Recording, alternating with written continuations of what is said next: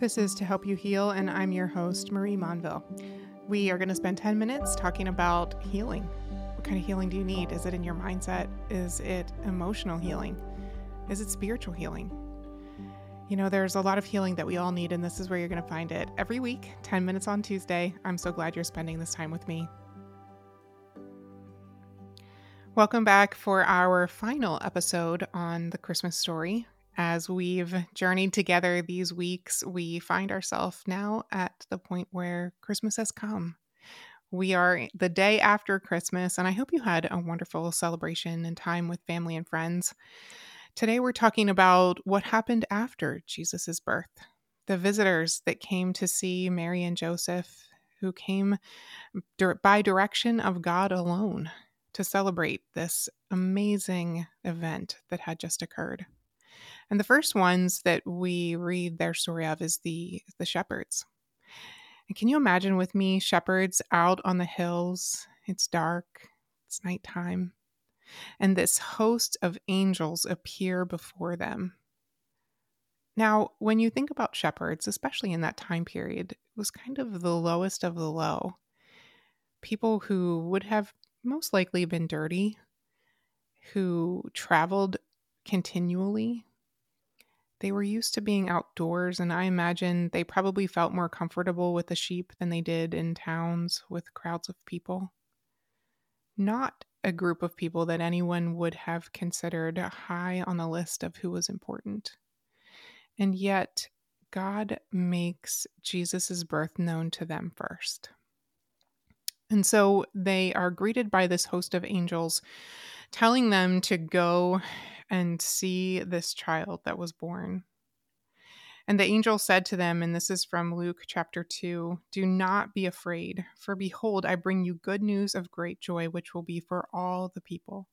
For today, in the city of David, there has been born for you a Savior who is Christ the Lord. And this will be a sign for you. You will find a baby wrapped in cloths lying in a manger. And suddenly there appeared with the angel a multitude of heavenly hosts praising God, saying, Glory to God in the highest, and on earth peace among men with whom he is pleased. And when the angel had gone away from them into heaven, the shepherds began saying to one another, Let us go straight to Bethlehem then, and see this thing that has happened, which the Lord has made known to us.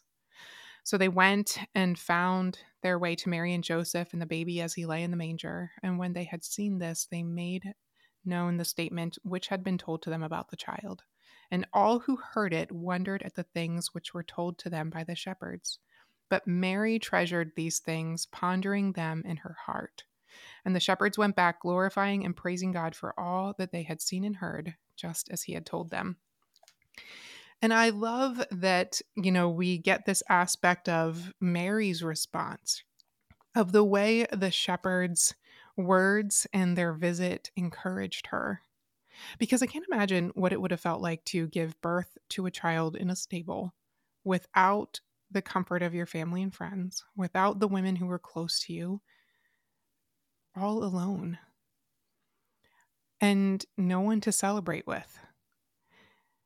But God sent this band of shepherds, men who would have seemed least likely to be the first ones called to celebrate the birth of Christ. They're the ones that God picks first. And their visit has such an impact on Mary that she treasures and ponders these things in her heart.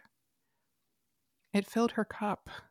It was exactly what she needed in that moment these strangers who hadn't even yet met her came and brought the pronouncement of the vision that they had seen, the angels that had visited them. And to me, it's quite a contrast to last week's conversation on the strangers who did not become a part of the story. All of the people who experienced, you know, some type of conversation or just saw Mary and Joseph or knew that she was going to have the baby and didn't step in and then we have these men who no one would have picked. I mean, if you were thinking who would have been the first visitors to see Jesus, you would have thought women from the area who knew that a baby had just been born. They would have brought casseroles and clothes and things like that. I mean, I think about it in today's terms a little bit, but these guys would not be the ones that I would assume would come first. and they were driven by the words that God had spoken and the way that it had pierced their hearts. They wanted to be obedient. And they wanted to to find this child. And i can only imagine that they felt compelled to go convicted even.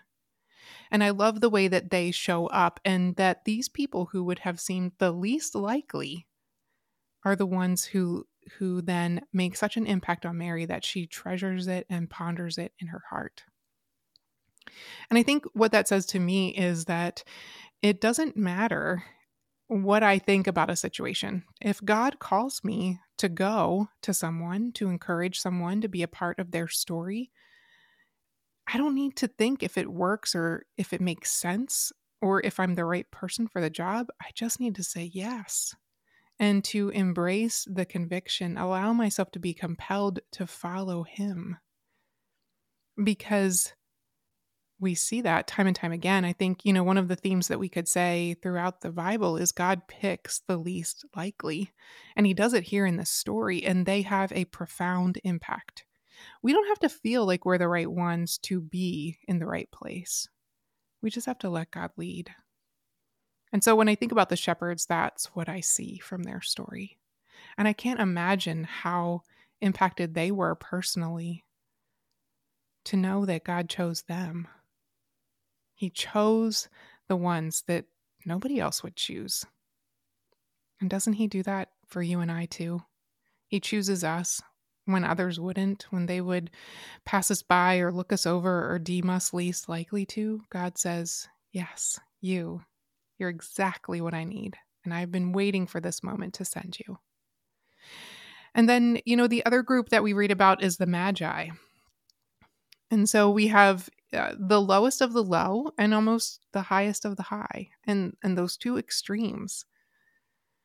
God sends the magi to bless mary and joseph and jesus.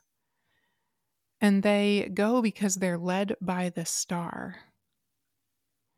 You know and i i love nativity scenes and i always love seeing the magi in their splendor and they chose, again, just like the shepherds, to say yes. They chose a place of humility and they chose to give out of extravagance.